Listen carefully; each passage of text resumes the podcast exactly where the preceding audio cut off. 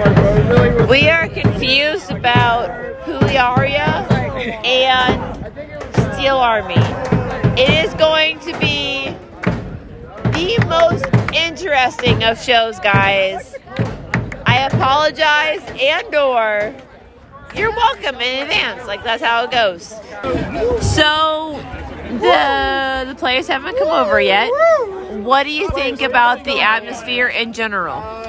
Atmosphere in general, I think has been great. It's everyone's been getting loud, be- getting being getting more people out here, uh, and I think the more people we have, the better it is for the team, and they play better.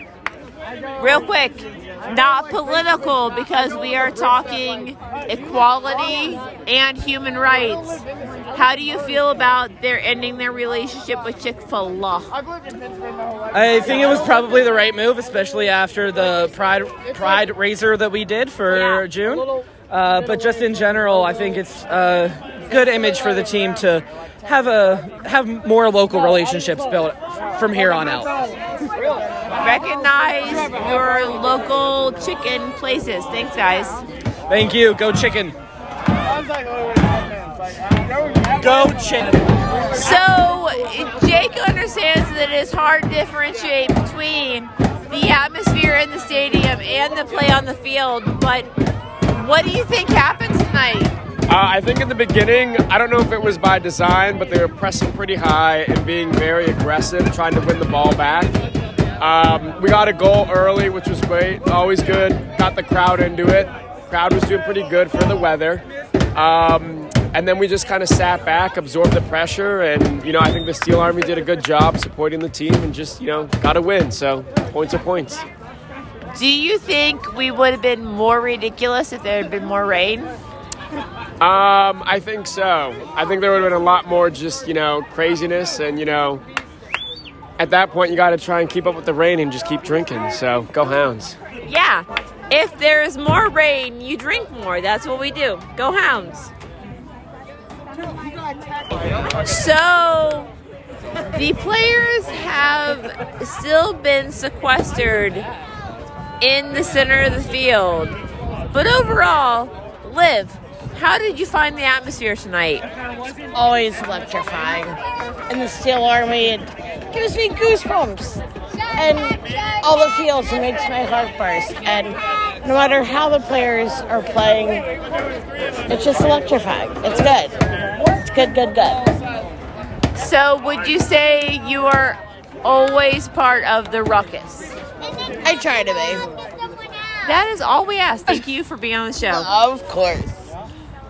All right, so we are still waiting for the hounds to be released, but Jared has something to say about how it was in the stands tonight. Jared, how did you feel tonight? Oh, it was amazing atmosphere tonight here in the supporters section. I mean, it was up and rowdy all game from the first minute all the way through the 90th. I mean, uh, I, I, I, I don't want to take any responsibility or any credit, but you know, I felt that we uh, helped charge on those uh, hounds all the way to victory. Uh, hopefully, I can't wait until uh, the 31st when we're back here at home, and hopefully, we can cheer on to another victory.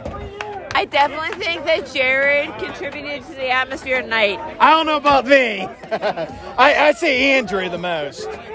but would you say go hounds? Oh, heck yeah. Go Hounds. So we had some drama for this game. We had a um, we had a chicken place that we don't really agree with for multiple reasons. They literally don't agree with equality, but but Kaz is so much more informed than I am. So, Kaz, can you tell me how proud you are of the Hounds for stepping back and for understanding that the the fans didn't really want this to happen? Um, so I yeah, I would say it's very. I'm very thankful that the Hounds decided to side with the uh, the supporters on this one. Um, they recognized that the organization they were becoming affiliated with was uh, very opposed to human rights Yeah. on a very basic level. And uh, the the hounds, after feedback from the fans, decided to come around to the correct side of things. And I think that's it feels really good to hear to feel heard and uh, feel like we like we have a voice in the front office and uh, and I think I think that's a good sign for things to come. Thank you so much for being on the show. Thanks. So the hounds have not been released from the center of the field. We are still not allowed onto the field. There's a lot going on. There was also a lot going on this week, especially in the last two days, I would say. I am glad that we are on the side of equal rights. The only reason that this is political is because we have to go to Congress to ask everyone to be treated equally. I don't agree with it. Um, listen, life is complicated. You stand where you stand.